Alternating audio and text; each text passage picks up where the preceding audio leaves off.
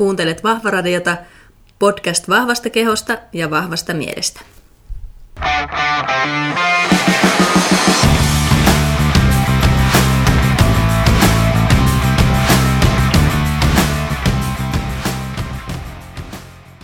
Hello everyone and welcome to this third episode of Strong Radio. I am your host and your coach, Hanna Kaisarainen. And for those of you tuning in for the first time for this English-speaking episode, I just want to say that most of the episodes in this podcast are in Finnish, since I'm in Finland and I'm Finnish. Uh, but we have some other English-speaking guests coming up this spring and uh, next summer. So if you want to subscribe and kind of wait for those, then that would be just great. Uh, but today I have a guest of honor on the show, Steph Gaudreau. And she is somebody that I really admire and respect and have been following for years in social media. And kind of somebody who has been an inspiration, one of them for this podcast as well.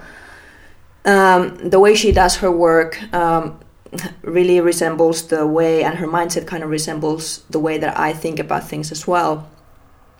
And when I had the idea of this podcast that I would do on my own, I had this crazy, crazy idea in the back of my head that it would be so great to have Steph on the show because she's kind of the uh, influencers in this um, podcast as well. So I was kind of mulling that idea over and thinking if that would be just crazy. And then I kind of at some point decided that of course it's not going to happen if I don't ask her. So then I ended up sending her an email, and for some reason she decided to say yes, and I never in, mil- in a million years thought that that would happen actually.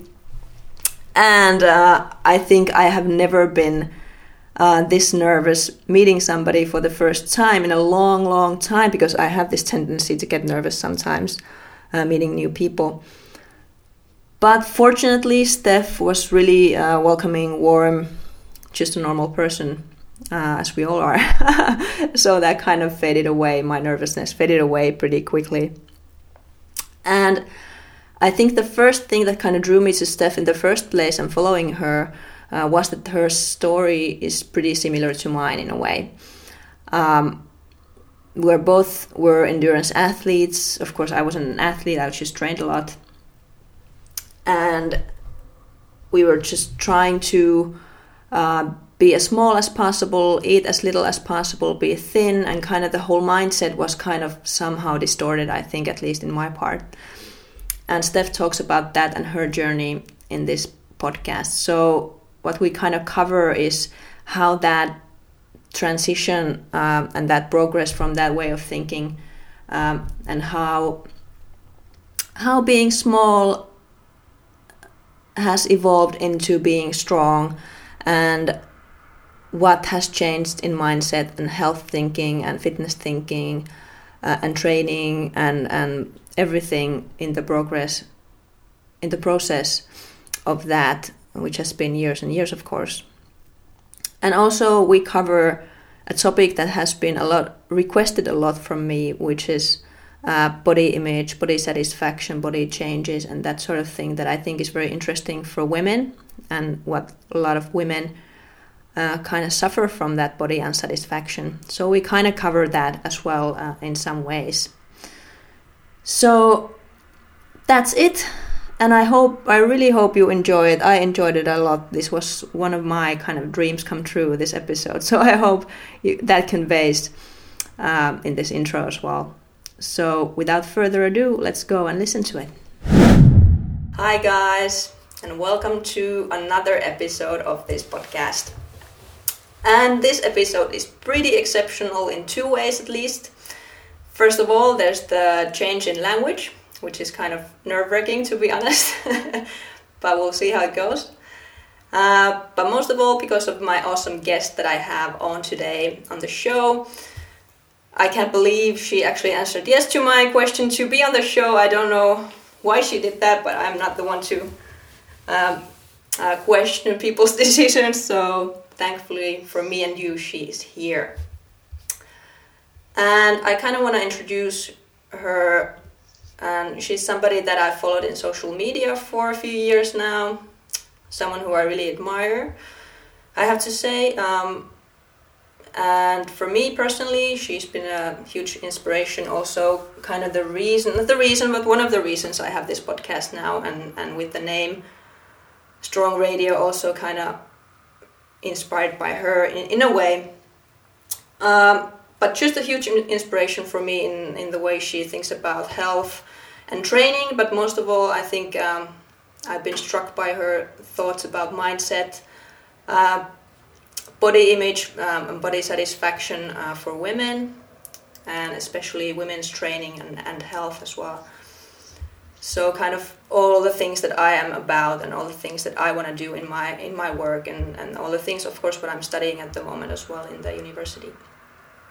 But just she is also a writer of two books, the third one coming up. Uh, first book, Paleo Athlete, and the second book, Performance Paleo Cookbook, and, and my guest will clarify if I said them wrong. And she also has her own podcast that I am a very avid listener of, Harder to Kill Radio. And there she talks about fitness, nutrition, mindset, and how to build unbreakable humans. She has a formal education in biology and human physiology and has twelve years of science teaching experience as well as a holistic training in nutrition. And she is also the founder of the hugely popular blog and social media site Stupid Easy Paleo. And physically, she lives in San Diego, Southern California, in the U S. So that's why the language. So welcome to the show, Steph Gaudreau. I hope I said that right. You did. Yes, that was perfect. Thank you so much for the very warm welcome and all the kind words. I really appreciate that. Yeah, and I'm kind of like, why did you end up in this show? Why did you say yes? Well, you, you know, I'm always, I always love to connect with people who I know have been part of my community for a long time. And, you know, when you sent me that email, I knew exactly who you were. And you were very genuine and spoke from the heart. And that always captures my attention. And, you know, when, when you do this sort of work, it's not uncommon to get dozens of emails a day, a week, from people who just send you a copy and paste and they're like, you know, do my thing, here's why I'm awesome. And they don't speak from the heart, that it's not personal. And when your email came through, it was exactly the opposite of that. So oh, that's good I, to hear. How, how could I not say yes? That's good to hear, because that's what I was going for, of course. But just, yeah, yeah. Uh, yeah, and I feel whenever I get to cooperate with anybody, and if I get an email, I also kind of look for those same things, that it, there has to be some sort of similar value base that I, I know that there exists, and then also just that being human to human and being and speaking from from the heart is important. So yeah, and I just kind of wanted to start off with just saying that how I kind of stumbled into you and Stupid Easy Paleo. And I don't really remember when it was. I think it was a few few years ago. I was kind of cleaning up my social media uh, wall, to, so to speak, in, in Instagram and Facebook and, and so on, because I was so fed up with kind of all the pages that I was following for some reason.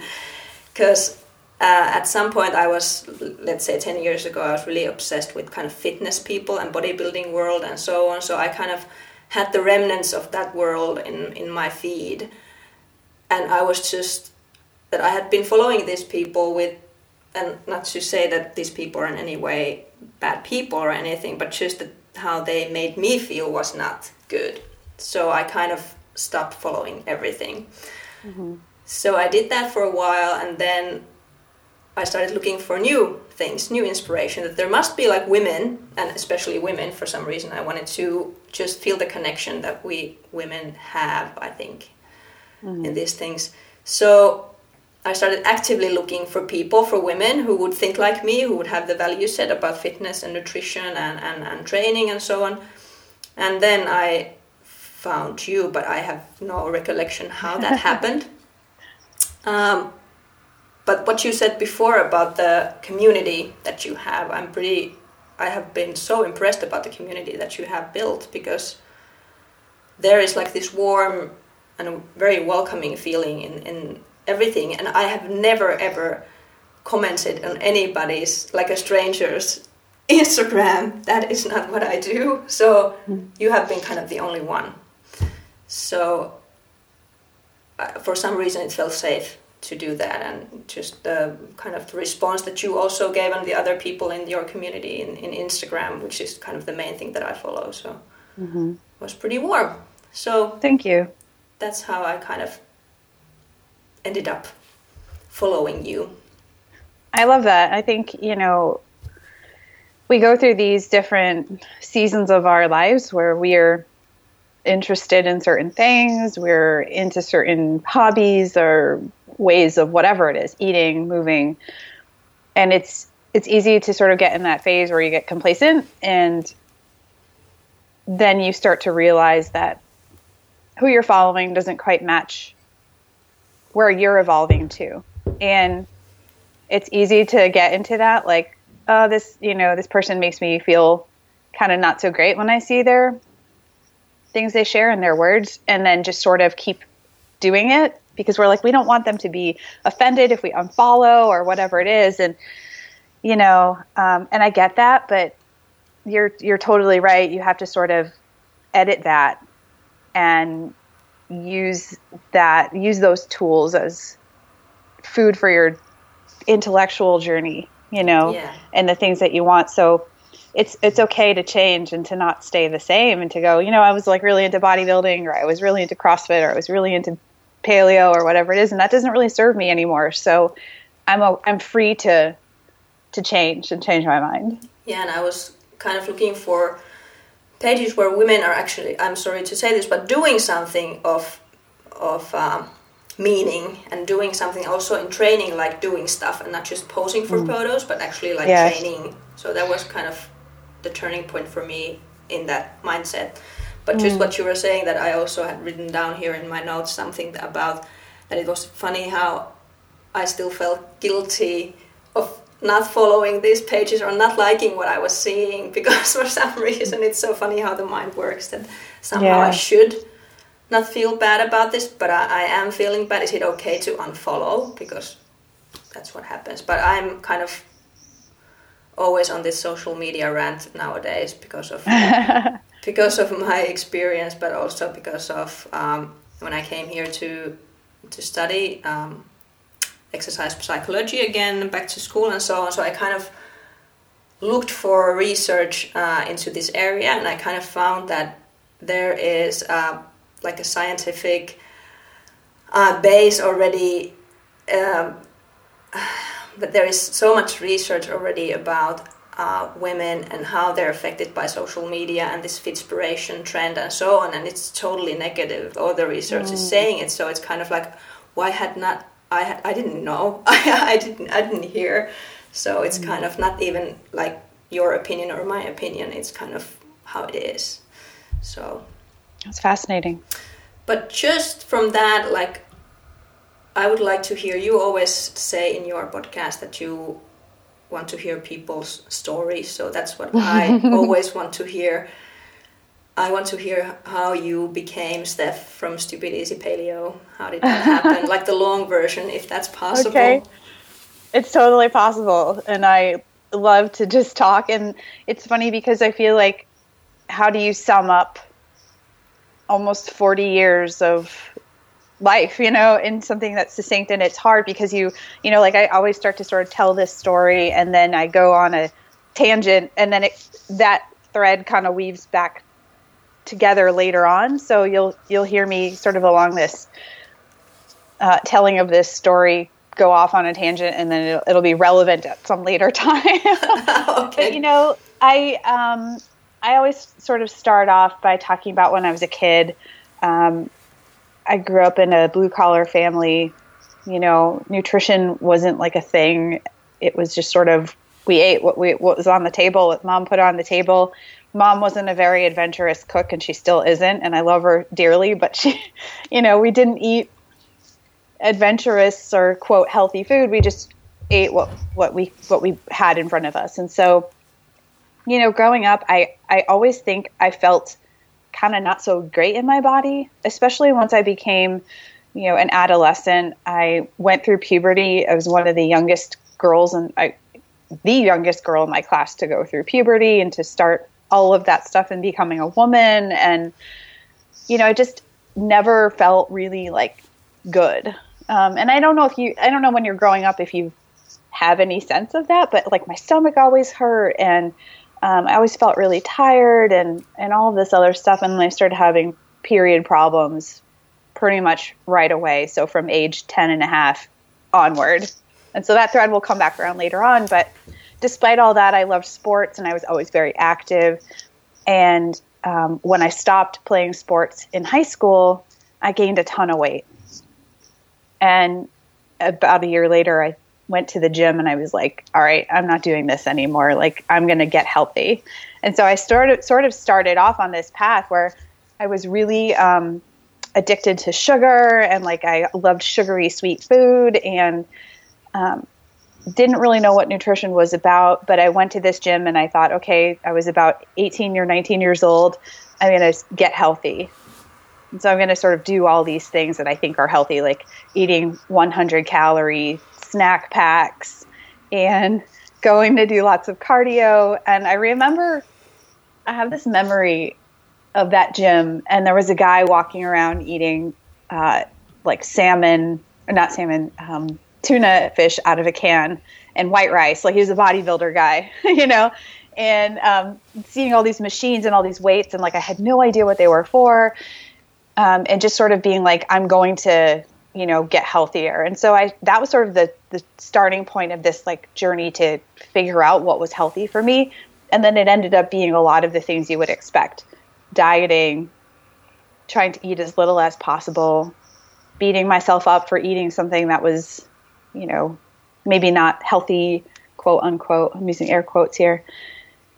And thinking that if I ate something that was bad, that then I had to exercise more to try to burn it off, right? And so this is a very typical story, really, of a lot of young women who get into this mind where they're like, I'm unhappy with my body, and I'm going to do what I see in magazines and on television and what I see out there in, in the media. And now this is, you know, this is in the late nineties, early two thousands, and we still were in America living in this time of low fat. Low fat is best. It's the healthiest way.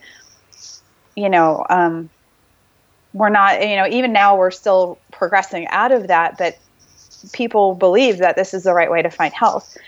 And so that sort of became the struggle for um, a long time, was this idea of I need to exercise more, I need to eat less, I need to avoid fat. I was super scared of eating fat. I remember going out to eat and getting a sandwich or something, and there would be a slice of avocado on it. And having this mental turmoil about, do I eat the avocado? Like, it's so fattening, it's going to make me get fat. And, you know, so this is sort of an on and off thing for me. I tried all sorts of diets, Weight Watchers, where you sort of count how much food you're eating.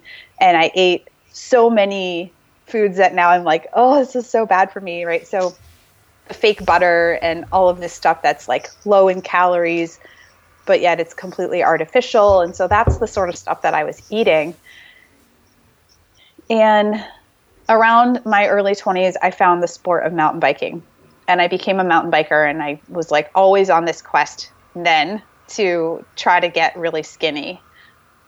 Because if you're a competitive cyclist and you can be light, lightweight, but produce a lot of power on the bike, then you're going to be fast. And fast wins.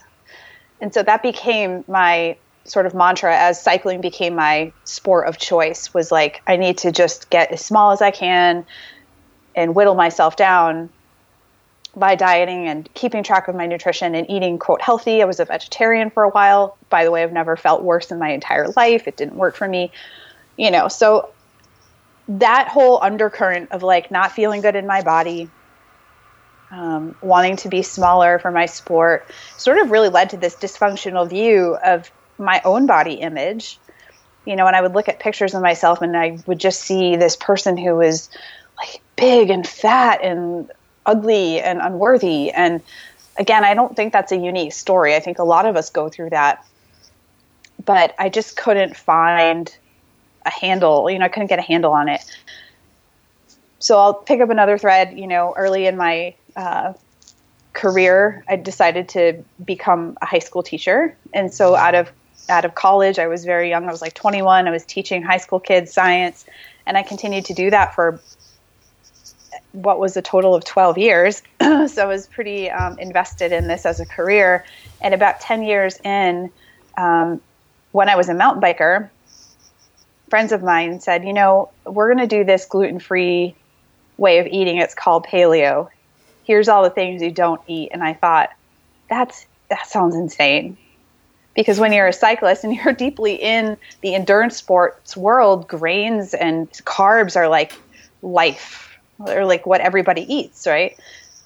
And so I thought, okay, well, that sounds nuts. Because what, again, I was eating what I thought was a, quote, healthy diet. I was eating like lots of whole grains, although they were totally refined and like bread and, you know, not things like soaked and sprouted and properly prepared and all that stuff. But I was eating lots of refined carbohydrates, lots of refined grains.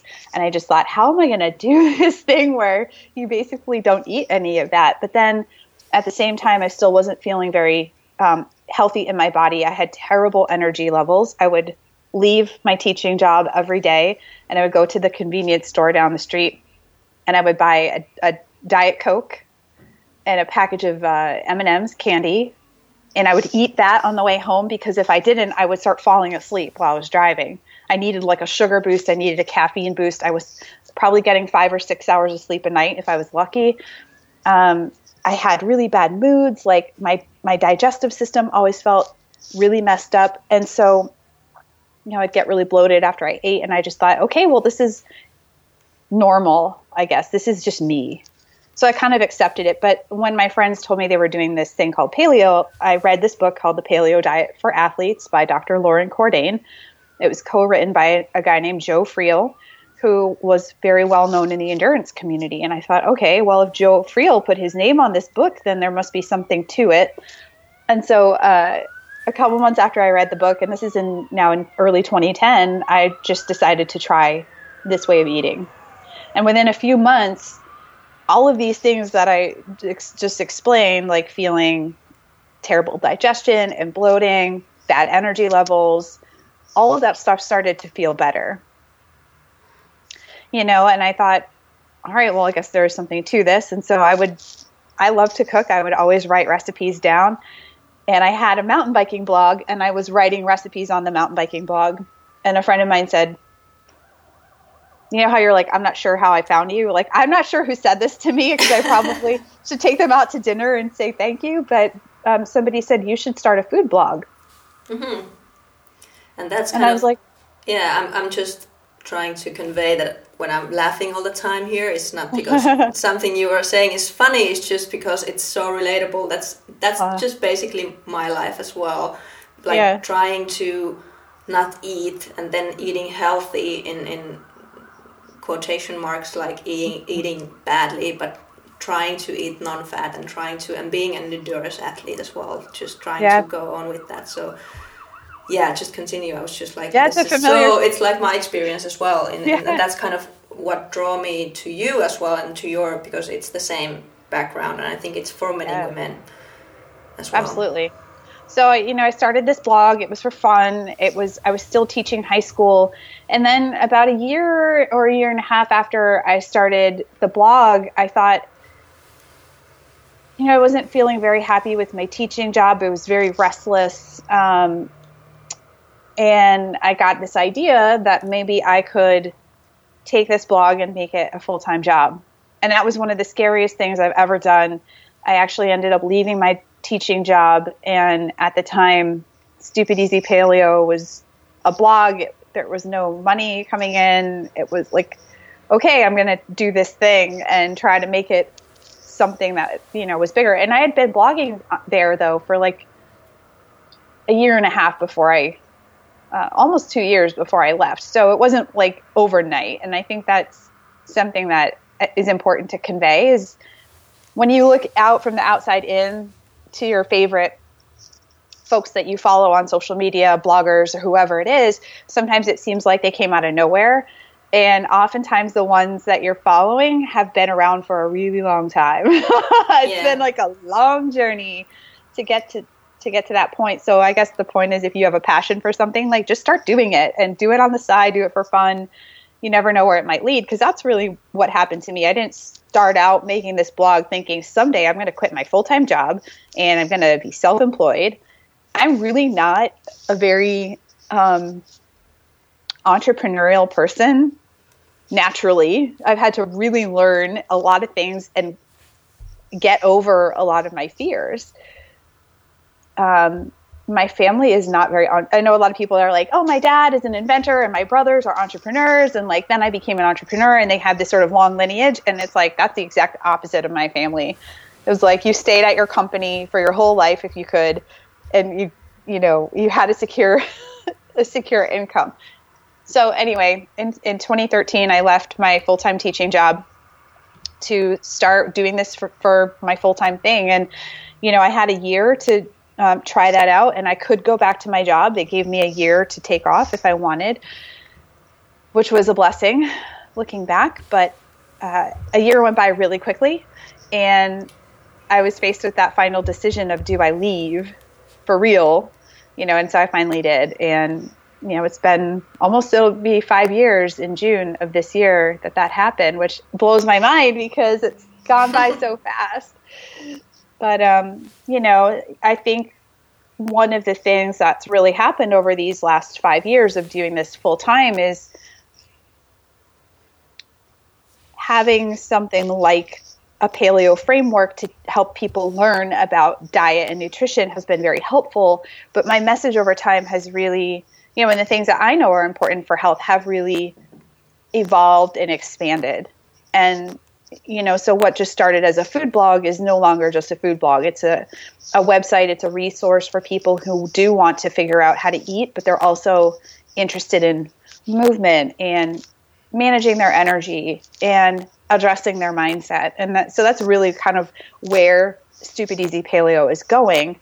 Um, is that later this year we'll be morphing into a different website with lots of resources and a much more inclusive, if you will, sort of way of addressing these things. Because while having a branded, and, and I say branded meaning like a very clear identifier like gluten-free or paleo or CrossFit or vegan or whatever it is, helps to attract those like-minded people to me, it also closes the door on a lot of people who are like, I tried that and it wasn't, it didn't work for me. Or I've heard that that's a really trendy fad and I don't want it, anything to do with that. And so, you know, that's sort of the next step of this evolution is how can we help people within a framework of things that we know work? How can we guide them through this path that's going to have to be their own journey, knowing that what works for them may not be what works for me and vice versa. And so, you know, the things continue to grow and change. And it, to me, that's really exciting because it just means we get to help people explore what their own best path looks like. Hmm. So yeah, that's it in a and nutshell. yeah. In a nutshell. Small nutshell. But la- yeah, it's forty years of your life. So it's in a nutshell. Yeah. Yeah. So yeah, and I kind of wanted to say about paleo and, and so on, because I was like very strictly paleo for, let's say, three years of my life. Not anymore. I don't, I feel that for me, I need to not give a label to anything I eat. Mm. Mm-hmm. So I think um, because of my background, I've re- restricted a lot of what I eat and what I do and put so many like rules and labels on what I do. So I kind of am, I'm in the phase of my life that it kind of really gets me anxious if I do that, so it's not what I want to do. But then, and I think when I started following you, that was kind of my, one of my kind of worries was this paleo thing, that do I mm-hmm. find something for me, because there is this name.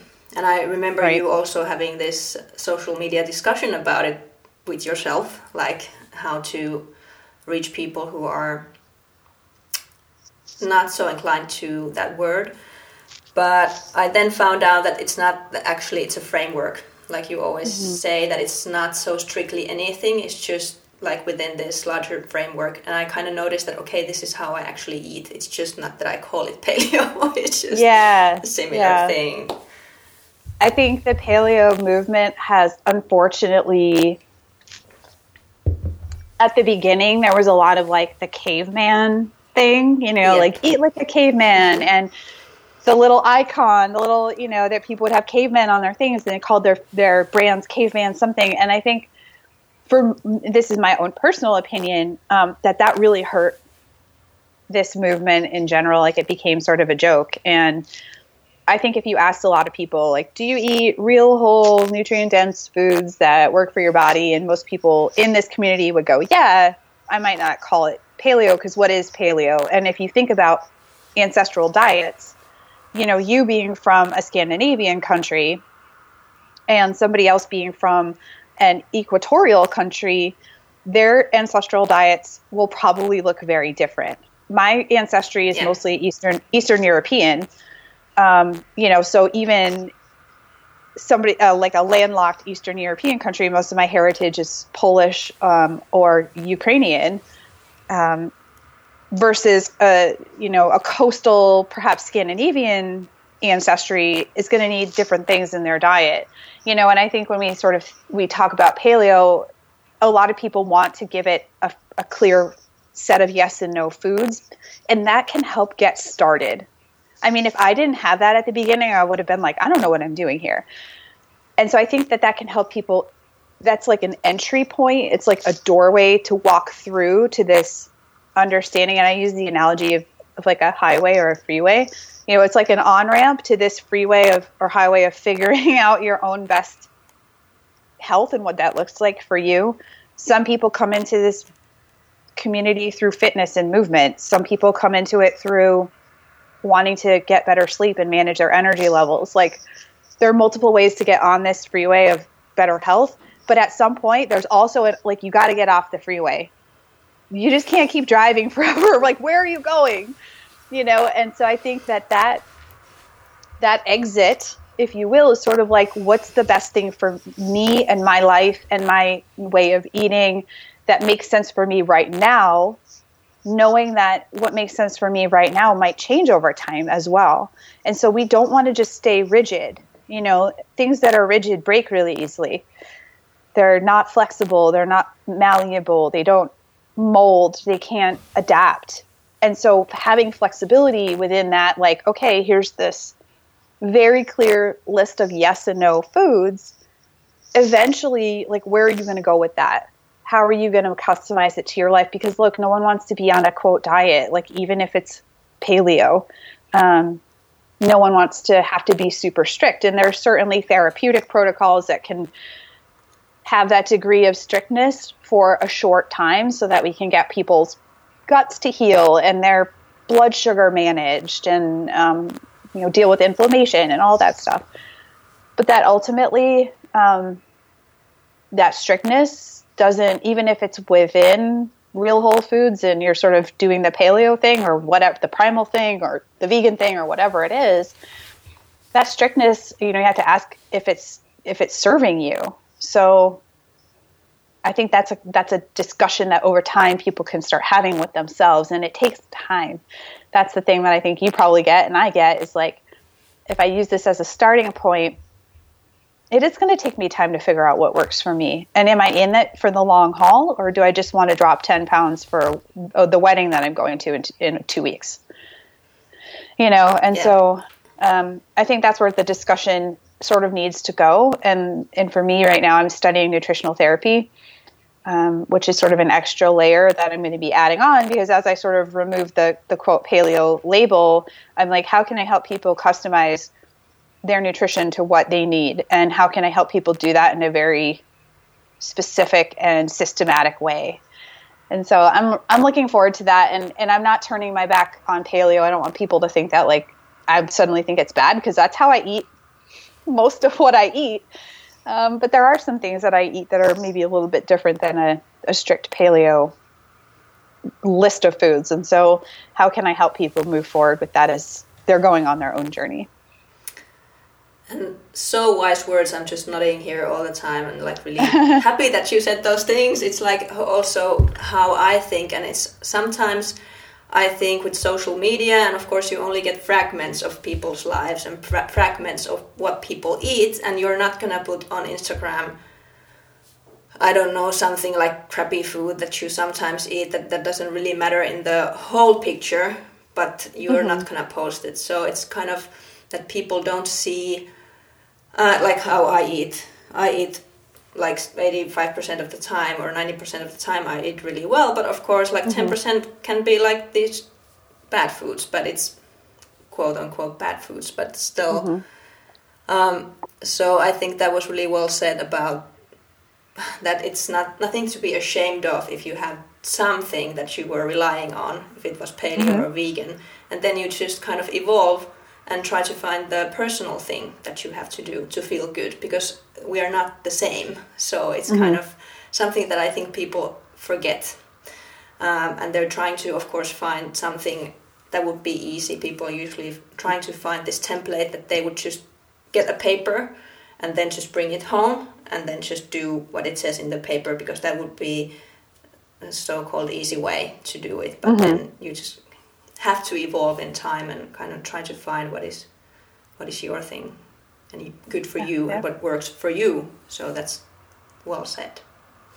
Thanks. So I kind of want to go on another topic, because I see that we have lots to talk about in here and, and so little time. It's great. I really appreciate appreciate your time, but just I wanted to talk about this change that you did from being an endurance athlete mm. and then kind of changing into lifting weights. I think CrossFit was your, or um, Olympic weightlifting, or what was your first touch to this world, and kind of how that changed your mindset about nutrition and food and your mm. body, because I'm kind of always intrigued by these stories. Yeah. So as I said earlier, I was into mountain biking for about eight years. And in, in that time, I also started doing triathlons right at the end. So then I added more more distance to what I was doing. I was swimming, I was biking, I was running, I was doing all of it. And in two thousand eleven, um, I... or was it two thousand ten? I can't remember which one it was. I think it was mm. two thousand ten. I was doing my triathlon season, and this was in Lake Tahoe um, that I did this race. And there was a photo of me, and I was posing next to a water, like this really famous waterfall in Northern California in Lake Tahoe. And I'm sort of like doing this like, like bodybuilding muscle pose. And I saw the photo later on, after it was taken, and I just, the first thought that popped into my head was like, I look so fat.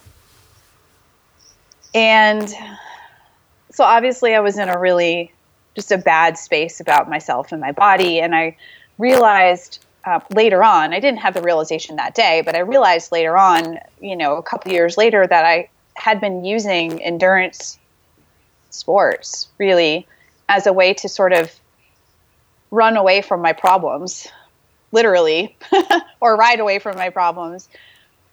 And, you know, I had a lot going on in my personal life. Not only was I sort of like not sure what was going on with my job um, and feeling un- uneasy about that, but I was also have, struggling in my marriage and not happy with myself as a person.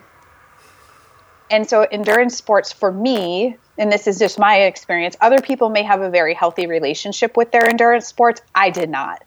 And I, I really used that way of training as a way to try to control my body, shrink myself down, to put myself in a pain cave, and um, use that to focus on like the pain. I, I could focus on the pain of a really long bike ride, you know, and I'd go out for, and ride for six, eight, ten hours, a whole day.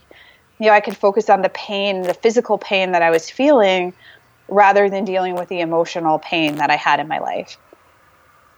And again, I realized this in hindsight. It wasn't like I had this revelation one day while I was doing those things, but I think it's an important thing to realize that for me, I was using that as a, a way to sort of distract myself from the other uncomfortable things in my life. I can make myself super uncomfortable by going out and swimming, by running long distances, by cycling for hours a day, and I could just focus on that. And so in uh, in twenty ten, a couple months after that photo was taken, a friend of mine dared me to try a CrossFit workout. I dared him to try Bikram yoga because I was doing Bikram yoga as well as as well as all the other things I was doing, which, by the way, is like another super stressful like thing for a lot of people because it's hot and it's long and it's hard. But um, so I dared him to try yoga. He dared me to try CrossFit. And I did a CrossFit workout in my garage. And I just thought, wow, like it was super quick and it was fun and it was different from what I was used to. And so a couple months um Well, about a month went by and I went to my local CrossFit gym and I was like, what is this all about? You know, like I was curious, but I was unsure and I couldn't really find a good explanation of like, what is CrossFit? And so I, I just, tr- I just joined, I joined and I was like, I'm going to do, they had sort of an introductory set of workouts and I was like, I'm going to just try this thing.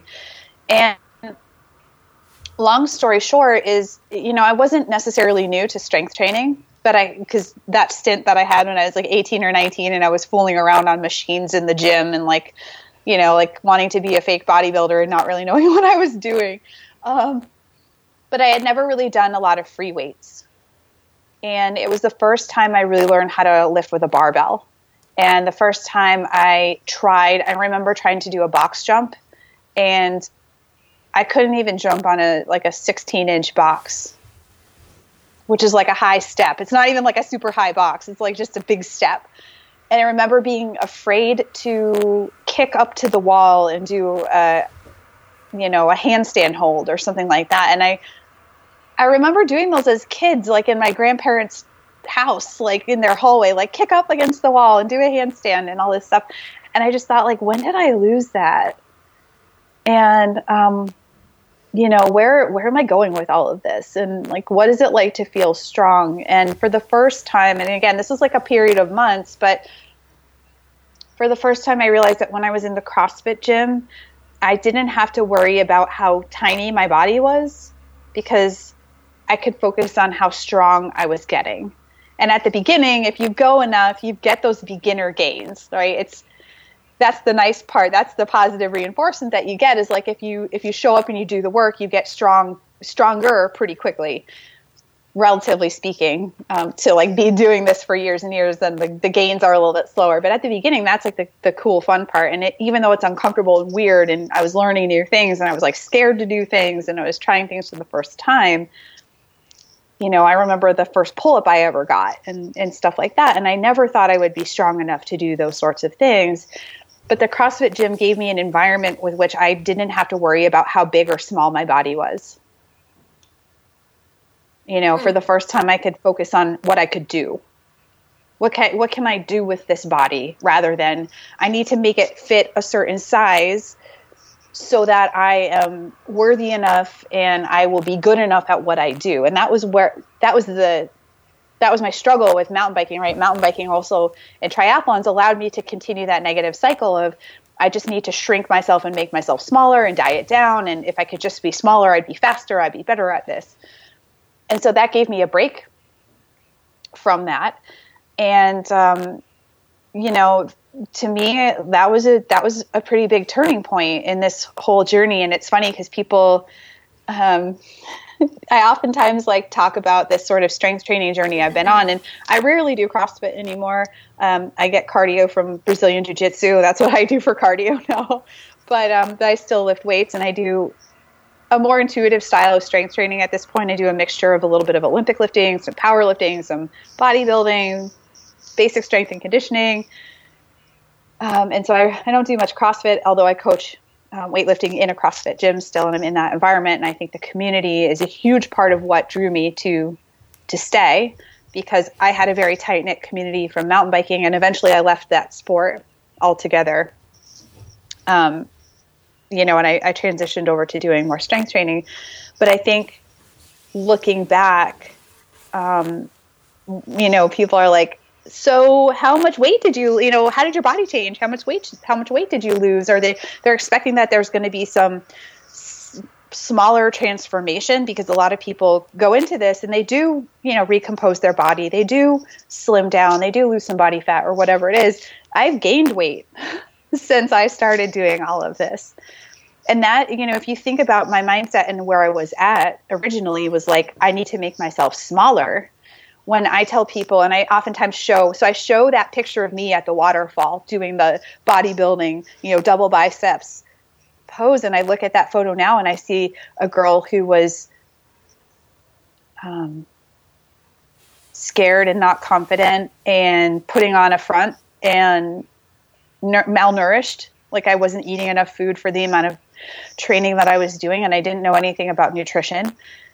Uh, I think I weighed probably about fifty-eight or fifty-nine kilos at that point at the waterfall, and now I weigh about seventy to seventy-one. And so for people that hear that, they're like, oh my God, that's the worst thing. Like, you gained weight? Is, are you okay with that? And I'm like, I, you know, I finally feel at home in my body. And I rarely weigh myself, so I don't even know exactly where I'm at, but I'm usually right around seventy or seventy-one. And um it is what it is. My body has come to its healthiest, has, has come to a healthy weight. And I think people need to realize that their their body may have several different healthy weights and body compositions. And for me, being fifty-eight kilos was that every day get on the scale. If the scale didn't go down, I was upset with myself. I hated myself for the rest of the day because I couldn't lose weight. Um, I was constantly pinching and poking at my body, and I think that's a sign. If you're constantly, you know, even if you're not weighing yourself on the scale, if you're doing like the daily pinch test, uh, that's a that could be a red flag that there's some there's some issue going on there um, that you may want to look further into. It's not necessarily a healthy relationship to have that going on, you know. And for me, um, I'm not afraid to tell people that I've gained, you know, gained. Yeah, over ten kilos through this journey. And for me, coming to this healthy point in my body, I have relinquished the need to have control over what the scale says, over what the body weight says, because I know I feel better than I ever have. And I have all these other ways I can sort of track my wellness. Like, I get blood work done, you know, once a year just to make sure all the all the insides are working okay. I keep track of how my digestion feels, right? So I know what it feels like now to have good digestion. And sometimes I'll eat, like, if I eat too many peppers, I'm like, oh no, I can't eat like all those peppers because it makes my digestion go crazy, right? So I know what to avoid. I know what my energy levels are supposed to feel like when everything is functioning well. You know, I know that my when my skin is clear and my hair is shiny and my nails are strong, that, you know, I'm healthy in that respect. And so, you know, I track my menstrual cycle. I know what that's supposed to be like. And and so I have those metrics as a way of keeping tabs on my health and well-being, but I've I'm not I don't weigh myself. And I think for people, if they could come to a happy medium where they're they're going to come to their healthiest body composition and weight, and it might differ from their expectations. You know, I could say, like, I want to walk around and be sixty-five kilos. Why am I not sixty-five kilos? I'm going to diet down to be sixty-five kilos. My set point where my body is happiest right now is seventy or seventy-one, and that's just how it is. And the more I can just sort of be okay with that and, like, let go of the expectation that I should be a certain weight, the more energy I have to do other things with my life instead of obsessing about yeah. that stuff. And I feel like um, with me, I had insomnia for several years, and mm. I kind of, I could do so much aerobics when I was like super tired that there is no mm-hmm. limit, that there's a limit, of course, but there is, you can go for a run or a bike, bike ride or go skiing or whatever when you're tired. But when you're tired and you're trying to make progress in the gym, lifting weights, it does not work. It doesn't mm-hmm. happen. So when I was at that point that I was kind of switching also from endurance training to going to the gym, I, that was kind of what helped me. Because in order to be stronger, I had to sleep. I had to kind of focus on those other things. So I think think that is also something that happens to many women, not regarding sleep, but just mm-hmm. thinking about your life in a different way. Like, what can I do? What can my body do? And how I perform, instead of how small I can get and how yeah. visible and how kind of likable in a way, because we are living in a society uh, that kind of, in everywhere you get that you need to be small for women. So it's kind of um, the opposite direction is something mm. that is maybe it's so weird for women still in, yeah. in some ways. But I think it's good that we have other types of examples now. Uh, mm-hmm. And I really like the idea that you always kind of mention is that kind of taking up space, so that you're not only making yourself smaller, like um, physically, uh, that you are taking up space physically, but also mentally, that you are allowed to be seen and heard. So it's not mm-hmm. just, because at least that resonates with me a lot, because I think for me, making myself smaller was also about uh, trying to please everyone and be for everyone, and always kind of putting myself second, or not even second, but just like last in line. So absolutely, yeah, absolutely. So kind of in this process, I'm really intrigued, because I now in my master thesis, I'm kind of looking into this area of research as well, and, and it kind of connects well with what you said, it, it, because what it says in research is that you, if you want to improve your body image, let's say, or be more um, satisfied with how you look, it's important to focus on performance. And mm. it seems that is even more important for women than it is for men. So that is kind of what we were talking about. So yet again, not just from our experience, it's just what also in uh, in research.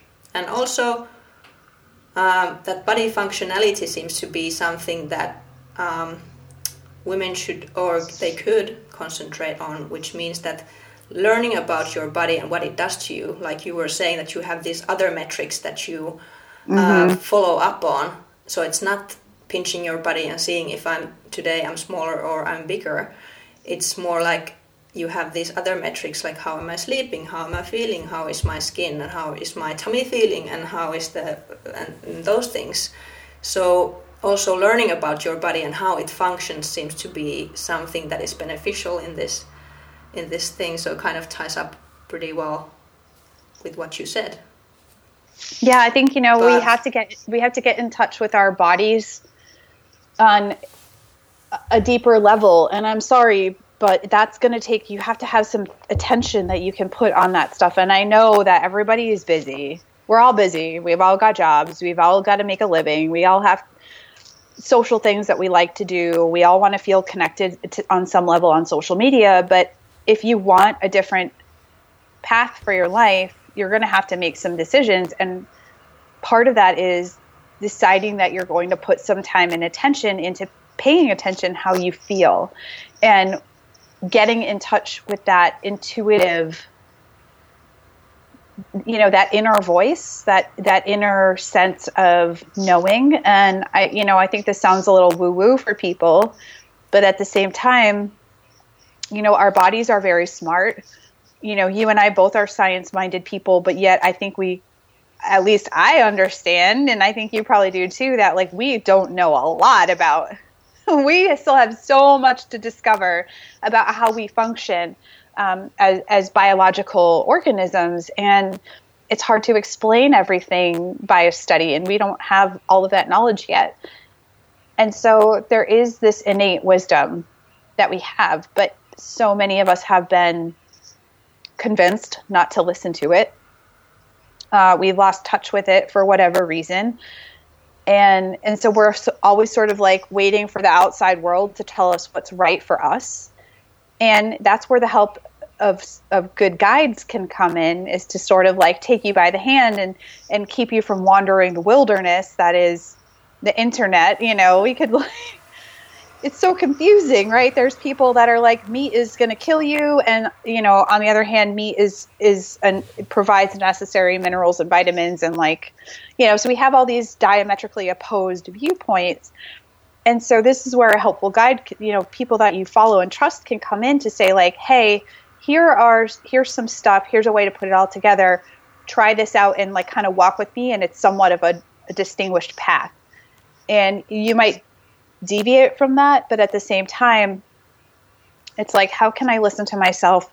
How can I start getting in touch with my own inner voice again? And I say this sometimes because I really, like, it, it's so essential is that um, your your inner wisdom never left you.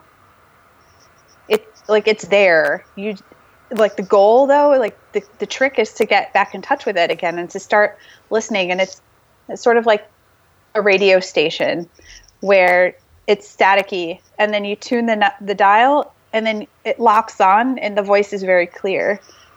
And so, like, how do we get people to like tune out the static and find that channel that's their their inner voice and their inner wisdom, and knowing that that might deviate from all the things that they read or all of the different viewpoints online. You know, there's like billions of opinions online now, and that can be great, but at the same time, it's too much information for any one single person to make their way through. So um, can you have a framework with which to stop wandering the wilderness? And through that process, can you begin to tap into your inner voice, uh, listening and um, that feeling of inner power? Like you have the innate ability to affect change in your own life, and helping people get in touch with that again, I think is... it's sort of one of my overarching goals, you know, like how do you, I don't know how to define it, but it's sort of like, how can you that start listening to yourself? That was pretty well said, I think.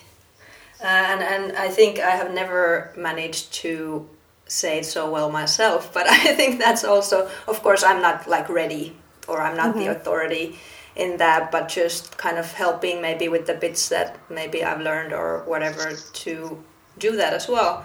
So for you, what have been the things that kind of have helped you in a way to find that oh. inner wisdom? Gosh, so many. First of all, lots of really great coaches and people and guides that I found through my own journey. And these are people that were referred to me as like, hey, you should follow so-and-so. They're doing great stuff. Like, um, so connecting with those people throughout my own journey has been really important. Um, having coaches along the way for different things. And I think there's this sensation sometimes that if you have a coach or someone that's helping you, that that means you've failed. And, you know, I'm all for self-experimentation and trying to heal yourself and do better things. But if you're still struggling with your health and you've done your due diligence of trying it yourself, there's absolutely nothing wrong with getting assistance from somebody, whether it's a medical professional, a nutrition coach, a life coach, somebody that can help you see yourself from an objective perspective. We're we're all in our own lives, and it's hard for us to see what's going on sometimes. And so I think for me, having great coaches along the way have, has really helped me to, um, you know, continue on this path and, and figure out what's right for me. So I would say those two things are have been really important. Um, and, and so when you sort of take a step back and you think about what that means, it's like finding your community and finding people who you can support, who can support you, and then you can support back.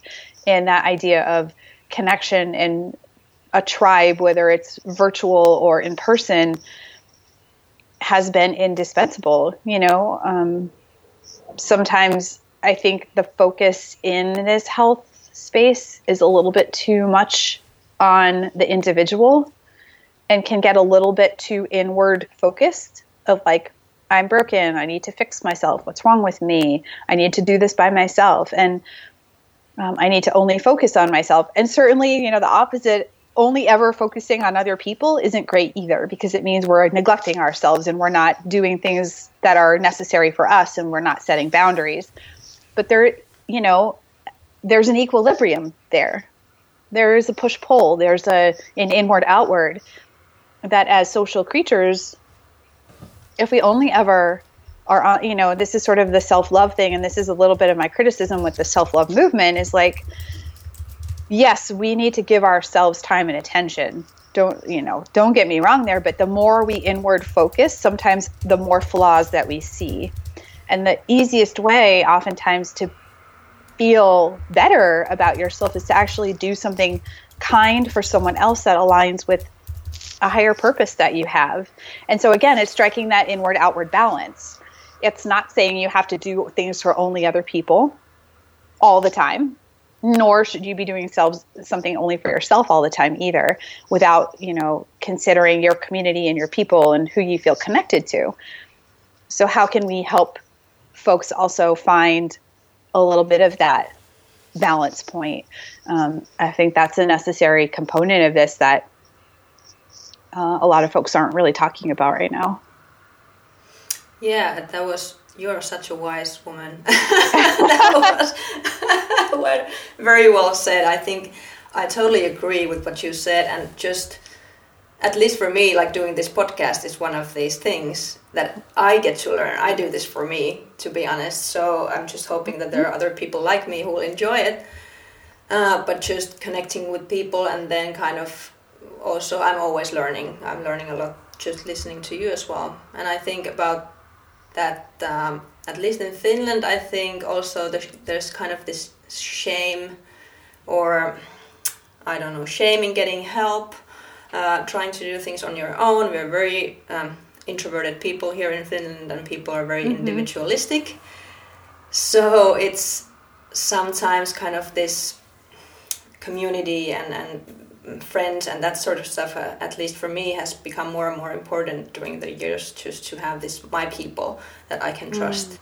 Uh, but it's something that I think sometimes in Finland, at least, you have to kind of make an effort, because the kind of basic nature of us is just mm. kind of with this grit to do things on our own. So yeah, yeah, you're right there. So just some last things before we have to have to wrap it up. But I just wanted to mention this um, because I feel like you are giving this very authentic uh, vibe, so to speak, and you're always kind of, I, I feel that from your social media and so on, that you have this authenticity, I think, that cannot be faked. So I'm mm. I'm kind of, but you have like a lot of followers, at least for me it seems. Um, how do you kind of keep it real, so to speak? How do you mm-hmm. manage with that space in social media and, and in the internet? That's a that's a really good question. And I think for me, there is, you know, sort of this leader of this online community, there's a difference between always just sort of dumping the things that I'm struggling with onto my audience, onto my community, and like giving them that burden to have to carry, versus helping to empower them with lessons that I've learned and stories and examples of how I've overcome things. And I'm not saying that influencers and community leaders can never be open and honest and like really real about what's going on in their lives right now. But I think there's sort of a balance, again, that needs to be struck between um, is my idea of vulnerability as this community leader only ever showing up with like the struggle that I'm personally in right now, versus occasionally like is, you know, sharing those things, but trying to keep this platform as a way to educate and empower and, and sometimes entertain people. And, and I think that that's, I think that's, a, that that's really important. Um, you know, here and there, I, I sometimes drop things that I'm currently, you know, dealing with, or things that are going on in my mind. But I, again, I think you have to, at least from, this is my opinion, as somebody who has a community, it, it, it's important to find that middle ground, because we don't, we don't always want to be heaping our problems onto others. Um, yet it's important to, to be transparent sometimes, and to be authentic, and to speak truly, and to, to say what's on your mind and in your heart. So for me, it's just been finding that, that, Um, again, not necessarily a balance, like it has to be a one-for-one situation, but that there's some kind of equilibrium there, where it's not just all one way, and it's not just all, you know, the, you know, totally groomed and, you know, sort of filtered yeah. um, version of life. Yeah, uh, that's good. Thank you for that. So we're kind of running out of time, so I will just get to the last part of the show before okay. we wrap it up.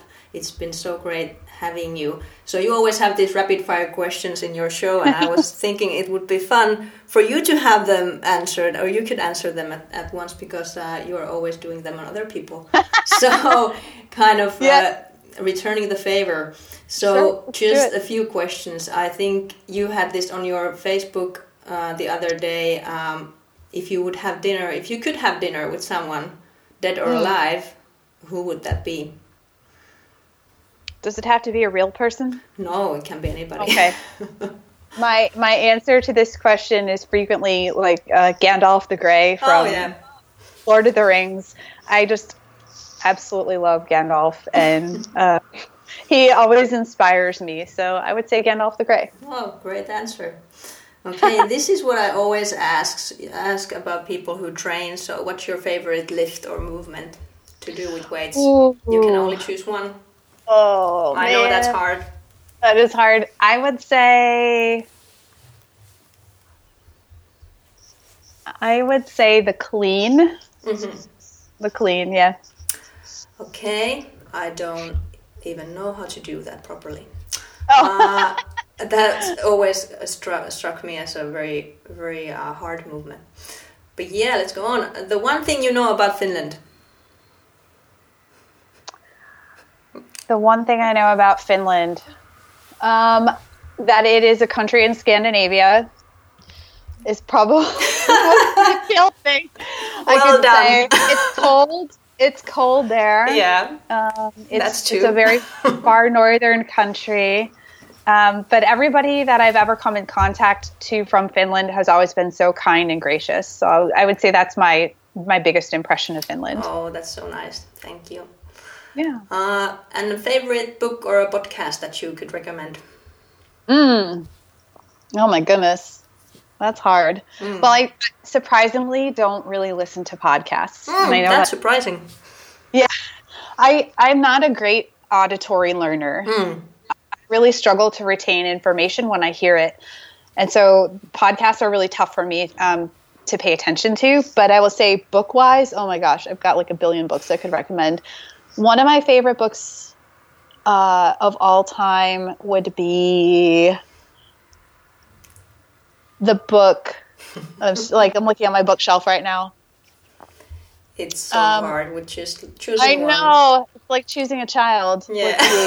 I would say a really great book for people just to sort of work on mindset stuff would be Daring Greatly by Brené Brown.